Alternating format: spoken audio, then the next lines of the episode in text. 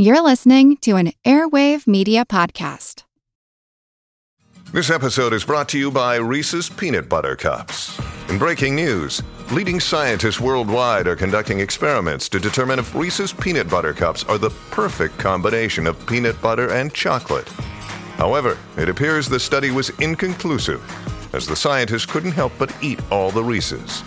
Because when you want something sweet, you can't do better than Reese's. Find Reese's now at a store near you. Hello, my name is Matt, host of the Pirate History Podcast. Pirates rank among the most mythologized and romanticized of all historical figures. It can become easy to forget that pirates were real people that had real world concerns. If you like tales of high seas adventure, daring do, and also want to learn more about who Blackbeard supported to be king, you can learn more about all of that at the Pirate History Podcast.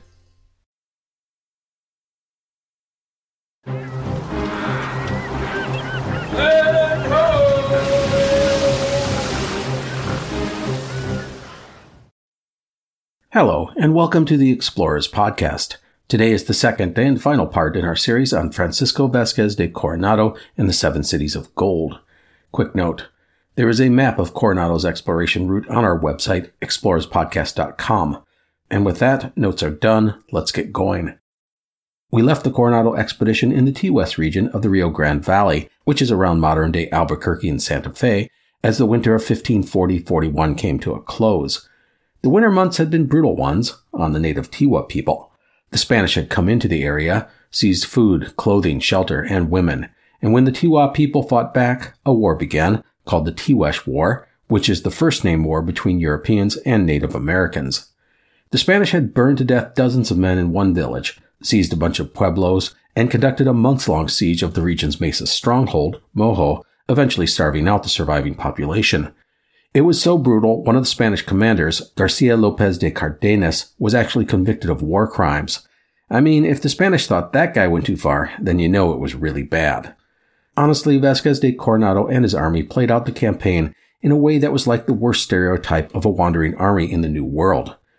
They came looking for gold. They took what they wanted, when they wanted, with little regard for the native people. They raped, killed, and savaged those who resisted them. In the descriptions of the expedition, there is an almost casual acknowledgement about the violence. It was a constant thing, day in and day out. Some of it is pretty nasty. Hangings, the cutting off of hands, drawing and quartering, you get the idea. And while the main Spanish army was never threatened by the natives anywhere in our story, the violence is persistent and will wear on Coronado's forces over time. Sometimes there's this weird thing about the Spanish that is frustrating. They are curious, brave, and bold, and they're willing to endure immense hardships. They often do extraordinary things, yet they display an arrogance that is, at times, crippling. Anyhow, Coronado and his men were severely disappointed by the lack of wealth the natives had possessed. The supposed cities of gold were just dusty pueblos. But the expedition had again caught gold fever, thanks to the stories of a native Indian slave called the Turk. The Turk told Coronado and his men about the city of Quivira, which lay to the east. The city, the Turk said, was so wealthy that people drank from cups of gold and ate off of golden plates. The Spanish tested the Turk, showing him various metals, and he quickly picked out the gold and the silver. The Turk talked a good talk, and Coronado and the Spanish were enthralled by what he said. So enthralled that they ignored other voices, who said the Turk was a big fat pants on fire liar. And so Coronado left a garrison in Tiguex and prepared to move east to find the city of Quivira. The Turk, by the way, told the Spanish not to bring too many supplies. He told them there was plenty of food along the way, plus they could move quicker and they'd have more room to carry all the gold that was awaiting them. Of course, the Spanish thought this was a great idea. I do want to mention that while the expedition had the Turk as an interpreter and guide, there were other native Indians who acted in the same capacity. Coronado led his army east from Tiguex through the Sangre de Cristo Mountains and into the Texas Panhandle. They crossed over the Canadian River and continued east, possibly along the Red River. The route taken by Coronado's expedition is, to be honest, murky. This territory lacks a lot of physically distinctive landmarks, and the writings of Pedro de Castaneda and others is very generic. In fact, the vague generic quality of the American plains is a big characteristic of the journey to Quivira. These are endless prairies dominated by massive herds of bison. To the Spanish, these were fields of grass as far as the eye could see. One of the really distinctive descriptions about this time were the steps the Spanish had to take to go hunting. Castaneda said the land was so endlessly flat and filled with high grass, at midday a man could get lost if he wasn't careful. There were simply no reference points to follow. The men took to hunting later in the day, when they could use the sun as a reference, and it was common for men to beat drums, blow trumpets, and fire off their muskets to give other soldiers a reference point. The Spanish took to marking their route by piling up bones and horse dung, or they'd drive stakes into the ground. All of this was so that those in the rear could stay on the trail. Despite all of this, men were getting lost all the time. Castaneda said the big, tall, thick grass of the prairie often sprung right back up once a man walked over it, swallowing the trail as if it had never been there. The native peoples encountered on the march were mostly Plains Indians, people who moved with the bison herds. They usually stayed clear of the Spanish, and thus there were not many hostile encounters. One group of natives seen by the Spanish were called Querechos by Coronado. These were likely Apaches following the buffalo. However, there were some interactions, and this led to some doubts about the truth to the stories told by the Turk. The Indians the Spanish encountered knew nothing about gold or silver, and some questioned the route the Spanish were taking, saying Quivira was to the north. This made Coronado suspicious, and soon after that, the Turk directed the Spanish army north. Now, a few things to talk about as the army marched through Texas and into modern day Oklahoma and Kansas. First, in Texas, the men encountered a native Indian who said he had met four men like the Spanish several years earlier. This was likely Alvar Nunez Cabeza de Vaca, who had ventured into southern Texas six years earlier. Second, while out on the plains, the expedition was engulfed by a violent hailstorm. Castaneda reported hailstones as large as bowls. Men and animals were injured by the storm. Tents were destroyed or damaged. All the army's crockery was smashed to pieces. Third, food was becoming an issue. There was little except bison to eat, and that took time to hunt. With that in mind, in mid June, Coronado elected to split up his army. He would lead a small detachment, consisting of 30 to 40 of his best and healthiest horsemen, toward Quivira. The rest of the army would return to Tiguex. They simply were going too slow and didn't have enough food for everyone. This was now a reconnaissance mission rather than an expedition of conquest. Coronado wanted to find Quivira, and if it was worth a full-scale military expedition, he would return the following year. But now he simply had to find a place that was worth conquering. And so Coronado and the rest of his men moved in a northeasterly direction, the Turks still telling them tales of the splendor of Quivira. Despite their suspicions, the Turk kept the men spellbound with his stories. Again, we don't know the exact route of Coronado, but he eventually moved into modern day Kansas. In the process, the horsemen crossed the Arkansas River near present day Dodge City, becoming the first Europeans to see that river. Coronado and his men followed the Arkansas for three days, and then had a big break when they encountered some natives hunting buffalo. These were Quivirans. The Quivirans, by the way, are a southern plains Indian people who we today call the Wichita. The Quivirans were afraid of the Spanish, but were calmed when some of the guides were able to speak their language. They agreed to take the Spanish to their home. On July 29, 1541, Coronado and his small party reached the lands of Quivira, which I want to point out was an area, not a city. Today it is around what is now Wichita and Salina, Kansas. What the Spanish found was disappointing. They had traveled, at a bare minimum, 650 miles, or 1,050 kilometers, and what they found was a village of 200 thatched huts surrounded by fields of corn, beans, and squash. It was nice, but nothing more. There was no gold, no silver, no jewels, no great buildings. The only thing of note was a man who wore a piece of copper. Coronado's expedition was now, without a doubt, a failure, at least in the eyes of the Spanish.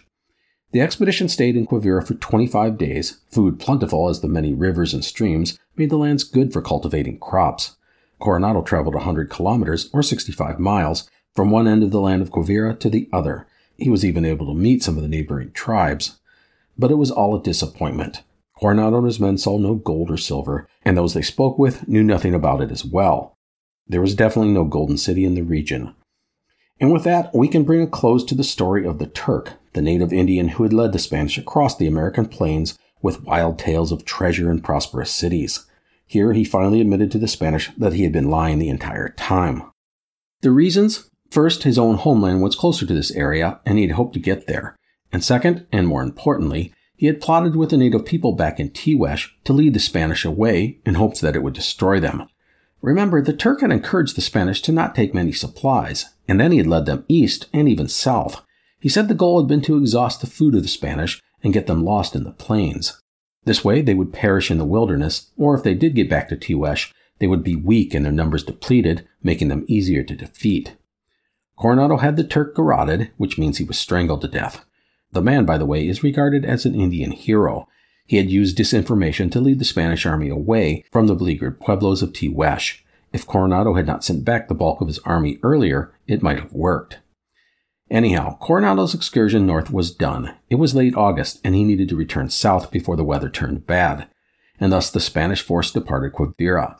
The men and horses were mostly healthy, so they made steady progress southwest across the plains.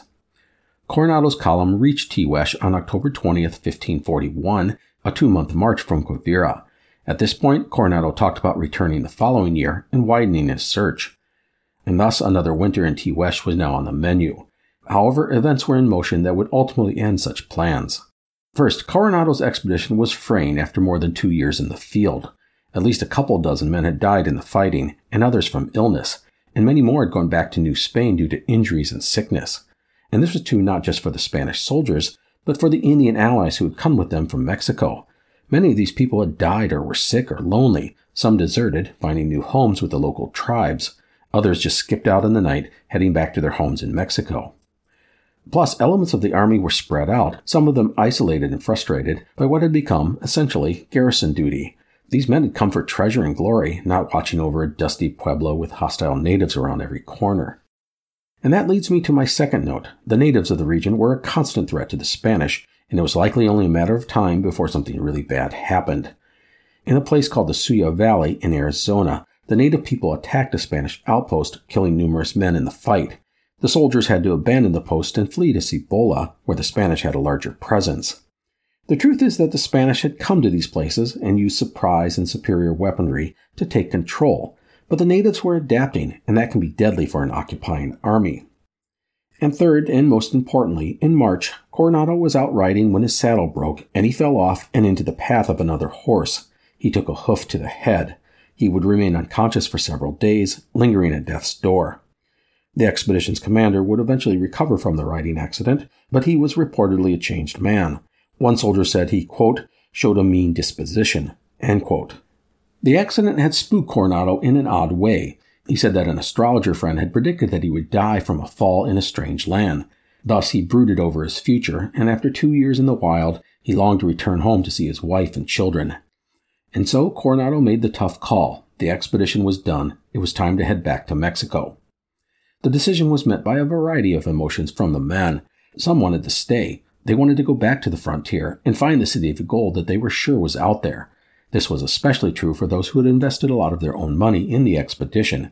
They had bought armor, weapons, and horses, and they were going home with only a few bits of turquoise, hardly what they expected. Some of the men wanted to stay and receive land grants, allowing them to set up an encomienda system like back in New Spain. These men understood the value of such a system and sought to make their fortune by forcing servitude on the population or having them mine or farm or whatever to make the land profitable. Such a system, however, needed a larger and more permanent military force, not to mention the approval of the higher ups back in Mexico, so that was not an option. Others were more than happy to head home. They longed for family and friends, and they were convinced, rightfully so, that no great city or empire existed in these lands. All of this led to a growing discontent amongst Coronado's men. They grumbled at the rough conditions, the lack of wealth, and the lack of any good future prospects. To them, the expedition was a big bust. It didn't help that the expedition's general had become moody and ill tempered. Things were so bad, one group of men just left, heading south on their own. And so, in the spring of 1542, Coronado led his men from Tiguex to Cibola, collecting any remote garrisons along the way. It was then south to New Spain through the rugged mountains and barren plains of northern Mexico. As the men moved south, they grew more and more discontented, almost rebellious. In all honesty, Coronado had lost them. On the march to Culiacan, the expedition was met by reinforcements led by Juan Gallego, and there was again talk of heading back north, but not enough of the men were willing to make such a commitment, and so south the column continued. Every day there were encounters, often hostile, with the native Indians, and the further south the expedition got, the more desertions there were. The native Indian allies left to go join their people, and as the Spanish approached Culiacan and other towns, soldiers did the same thing. From Culiacan, the expedition continued on to Compostela, the capital city of Nueva Galicia. When Coronado marched into the town, he had fewer than a hundred of his soldiers remaining. He had left with upwards of 350. From Compostela, it was on to Mexico City, where Coronado presented himself to his boss, and things did not go well. Pedro de Castaneda wrote this quote, He, meaning Coronado, made his report to the viceroy, Don Antonio de Mendoza, who did not receive him very graciously. Castaneda then added this about Coronado quote, His reputation was gone from this time on. And with that, the Coronado expedition was, at this point, done eBay Motors is here for the ride. Remember when you first saw the potential? And then through some elbow grease, fresh installs, and a whole lot of love, you transformed 100,000 miles and a body full of rust into a drive that's all your own. With over 122 million parts for your number one ride or die, you can make sure your ride stays running smoothly. Brake kits, LED lights, exhaust kits, turbochargers, bumpers, whatever your baby needs, eBay Motors has it. And with eBay Guaranteed Fit, it's guaranteed to fit your ride the first time, every time, or your money back. Plus, at these prices, you're burning rubber, not cash. Keep your ride or die alive at ebaymotors.com. Eligible items only, exclusions apply. Hey, explorers, it's Matt. What if you could poke, prod, and explore the mysteries of nature from wherever you are? Outside In is the award winning podcast from New Hampshire Public Radio that allows you to do just that. From explorations of nature to important conversations about climate change and sustainability, award winning reporter and host Nate Hegyi covers all kinds of topics related to our world. They cover fascinating topics like the wild horses of the American West and why they are so divisive, little known tales from the world of competitive dog sled racing, and the disappearing dunes of coastal Oregon that inspired the desert planet of Arrakis. Through in depth reporting and narrative storytelling, Outside In meets listeners wherever they are to take them on the journey. It's not just for through hikers and conservationists, it is a podcast for anyone who is curious about the natural world. Listen to new episodes every Thursday wherever you get your podcasts. Before going on and talking about the aftermath of the expedition and its legacy, I have one related item that I want to share with you. So, while Coronado and his army had left the American Southwest, a few people had remained, specifically two priests, Friars Juan de Padilla and Juan de la Cruz. They had stayed to convert the natives to Christianity. No matter what you think about missionaries, it's hard not to admire the bravery and dedication men like Padilla and de la Cruz demonstrated. They had stayed on the frontier, but without any support or protection. Now it was just them, plus a few servants, and the native peoples, who could be unpredictable and hostile. Well, the results were not good. Within the year, the two men were dead, killed by the natives. Such fates were not uncommon for these early missionaries. In fact, many expected such an end. No matter, the two friars were dead, martyrs in the eyes of the church. And so that brings us back to Francisco Vasquez de Coronado. He had returned to New Spain, his expedition a failure, pretty much in the eyes of everyone. There was no gold or silver, no gems, no prosperous kingdom to conquer. Everything had pretty much been a bust. Men had died or been made invalids. Fortunes had been lost, including those of Coronado and Mendoza. It's no wonder the viceroy was upset with his protege. And the expedition had led to other issues. Coronado's province, Nueva Galicia, had been drained of soldiers to conduct the expedition. This made the area ripe for rebellion, and such a revolt did take place, called the Mixton War. With Coronado in the north, Viceroy Mendoza had been forced to raise a huge army, including tens of thousands of Indian allies, to battle rebellious natives in what is now the modern day state of Jalisco. The result was a long, bloody, and expensive war. That it had happened with Coronado gone adventuring in the north was lost on no one. Many blamed him for leaving the region ill equipped to handle such a situation. No matter, if things were done. Coronado's reputation was in tatters. He went back to his job as governor of Nueva Galicia, but only for a short time. By 1544, he was removed from his position. Now, at this time, a Spanish colonial governor was required to have an evaluation conducted by a court when he left office. For this, anyone could file charges or comments about the outgoing governor in a 40 day period. For Coronado, most of the stuff that came up was minor, a few claims about small unpaid debts. But Coronado had upset a lot of people with his failed expedition. Many people had lost money or loved ones, so he had enemies. Thus, regarding the expedition, some charges were brought against him. These included excessive cruelty to the Indians, a failure to perform duties as a leader of an expedition, and the wasting of munitions and supplies. The court did an investigation which took years and ultimately exonerated Coronado, saying he, quote, had performed his duties with faithfulness, end quote. And while that might seem pretty good, the investigation was not a pretty thing, which I will talk about in a bit. Now, the specifics about Coronado's life after the expedition get somewhat mixed. It appears that the financial failure of the expedition forced him into bankruptcy, and he lost some or all of his wife's estates. There are some stories that he lost everything and that his family was left in poverty when he died, but that's not true. While it is unlikely he ended up rich, he was still a nobleman by birth and had familial ties to important people. Most things I found about Coronado said he went back to Mexico City and served on the city's council until his death. From all appearances, Coronado and his family were comfortable. As I mentioned in the first episode, he and his wife Beatriz went on to have eight or nine children. Finances and reputation aside, Coronado's problems appear to have been mostly health related. He was only 31 or 32 when he returned from the expedition, but he had suffered numerous injuries, including one to the head. Those can be very hard to recover from. Coronado died in Mexico City on September 22, 1554, as a result of an infectious disease. He was 44 years old. And that ends the life of Francisco Vasquez de Coronado, Spanish conquistador. Now, I want to talk about three things to wrap up this episode. First, I want to do a quick look at a few people from our story. Second, I want to do a brief take on the ramifications of Coronado's expedition, both to the Spanish and the indigenous people. And finally, I want to talk about Coronado's legacy because it is a mixed one that has evolved over time. So let us talk about three people other than Coronado from our story. First, we have Antonio de Mendoza. The Viceroy of New Spain managed to recover from the financial blow that was the Coronado expedition, as he was a wealthy man with many resources. Mendoza was generally praised in his day for his political and economic initiatives in the New World. He focused a lot on the infrastructure of New Spain including making things more amenable to families. He built hospitals and schools and encouraged improvements and innovations in agriculture, ranching, and mining. Under his rule, he helped bring stability to New Spain. He had also been a champion of exploration during his time as viceroy, and this wasn't just Coronado. There were naval expeditions up the North American coast and across the Pacific. However, the Coronado expedition would, for the most part, temper his enthusiasm for such ventures. Mendoza became Viceroy of Peru in 1550, but died two years later from an illness at the age of 56 or 57.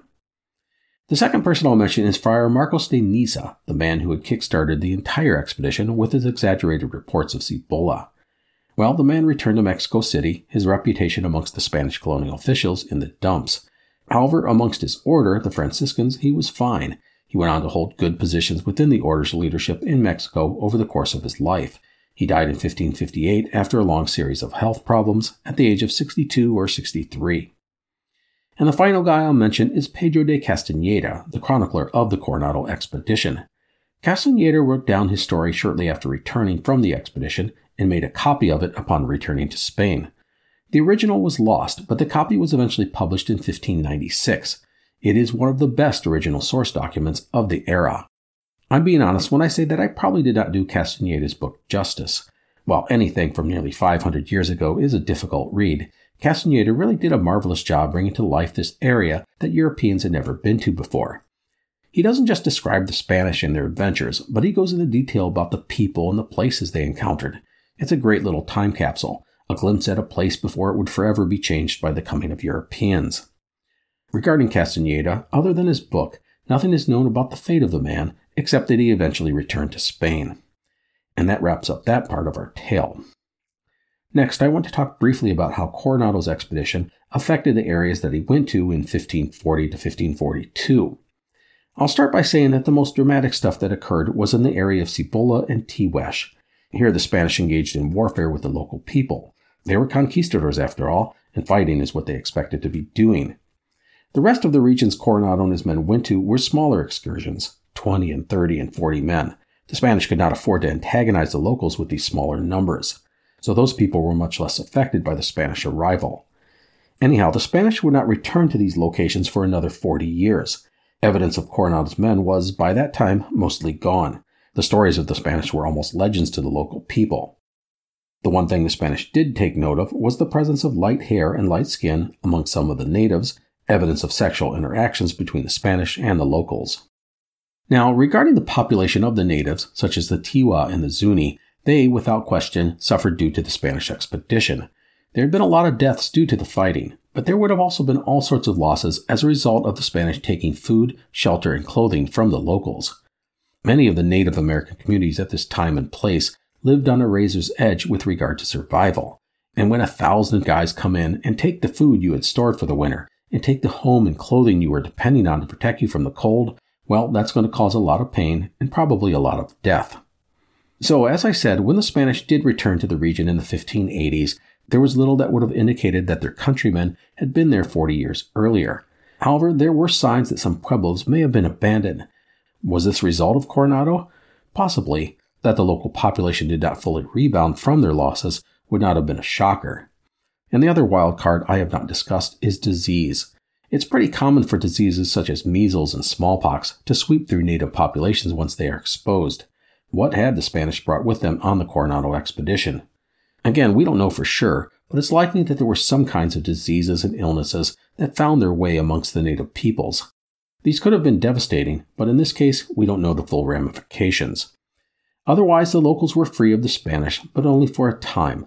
Coronado's expedition had identified good lands to settle, and eventually the Spanish would return, and this time they were there to stay. The area around Santa Fe would become a key Spanish trading post beginning in the 1600s.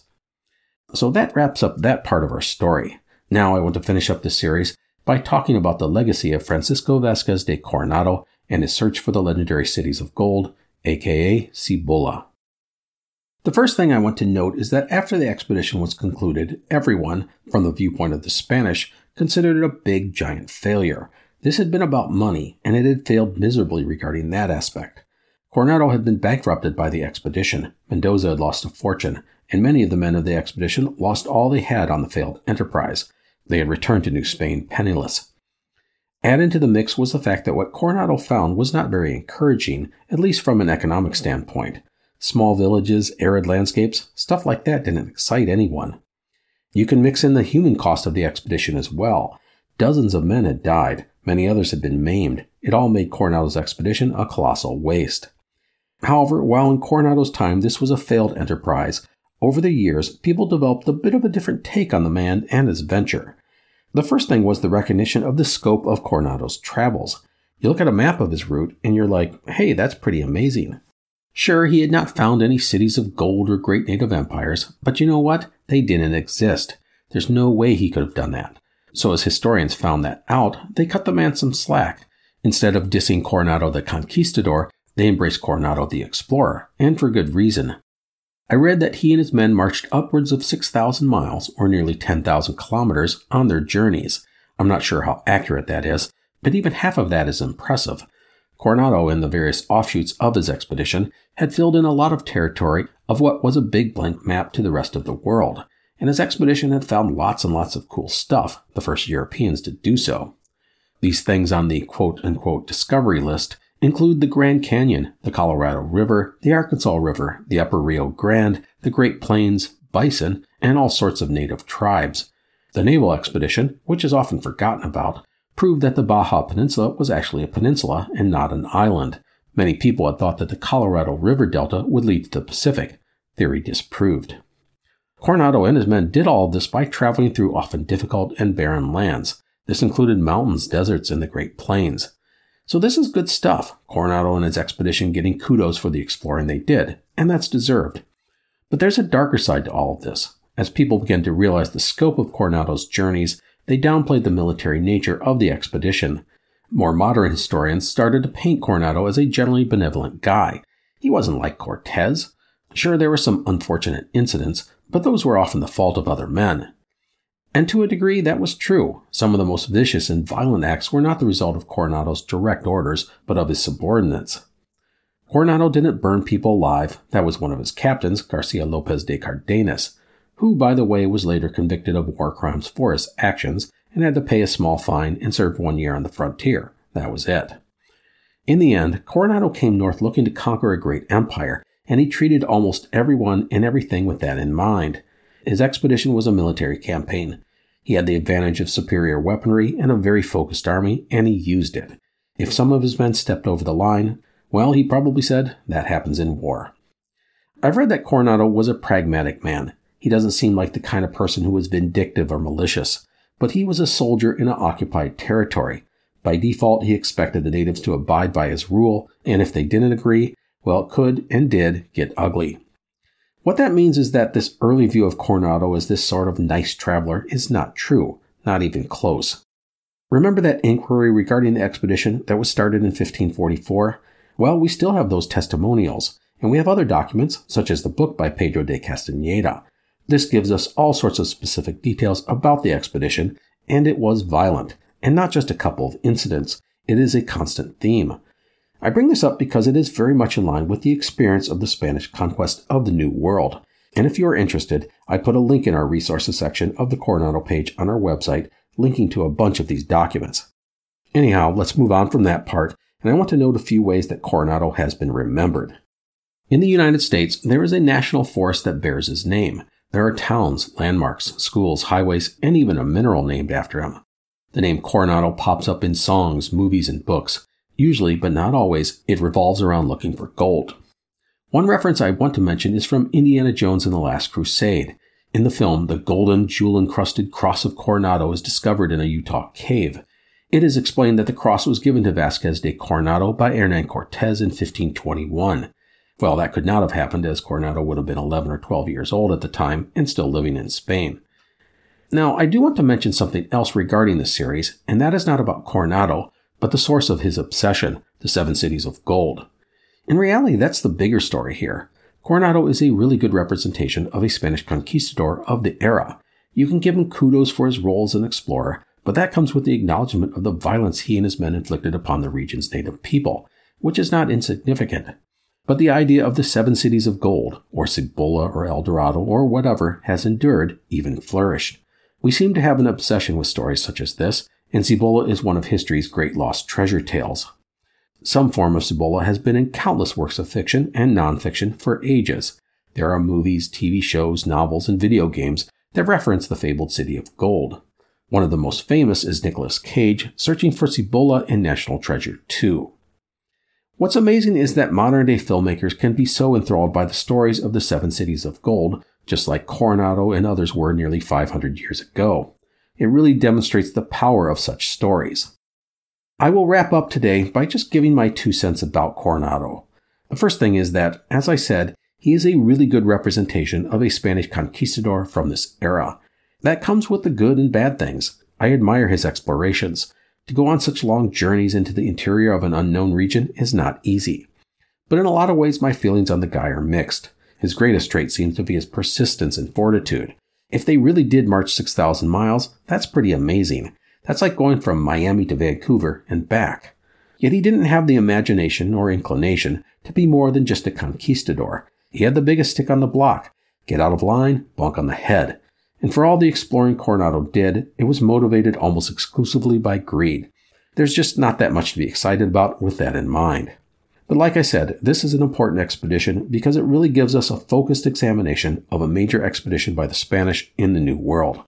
And let's face it, searching for lost treasure is just kind of cool. Anyhow, that is it for our series on Spanish conquistador Francisco Vázquez de Coronado. I hope you've enjoyed our tale. I want to do a shout out to our supporters, including those on Patreon.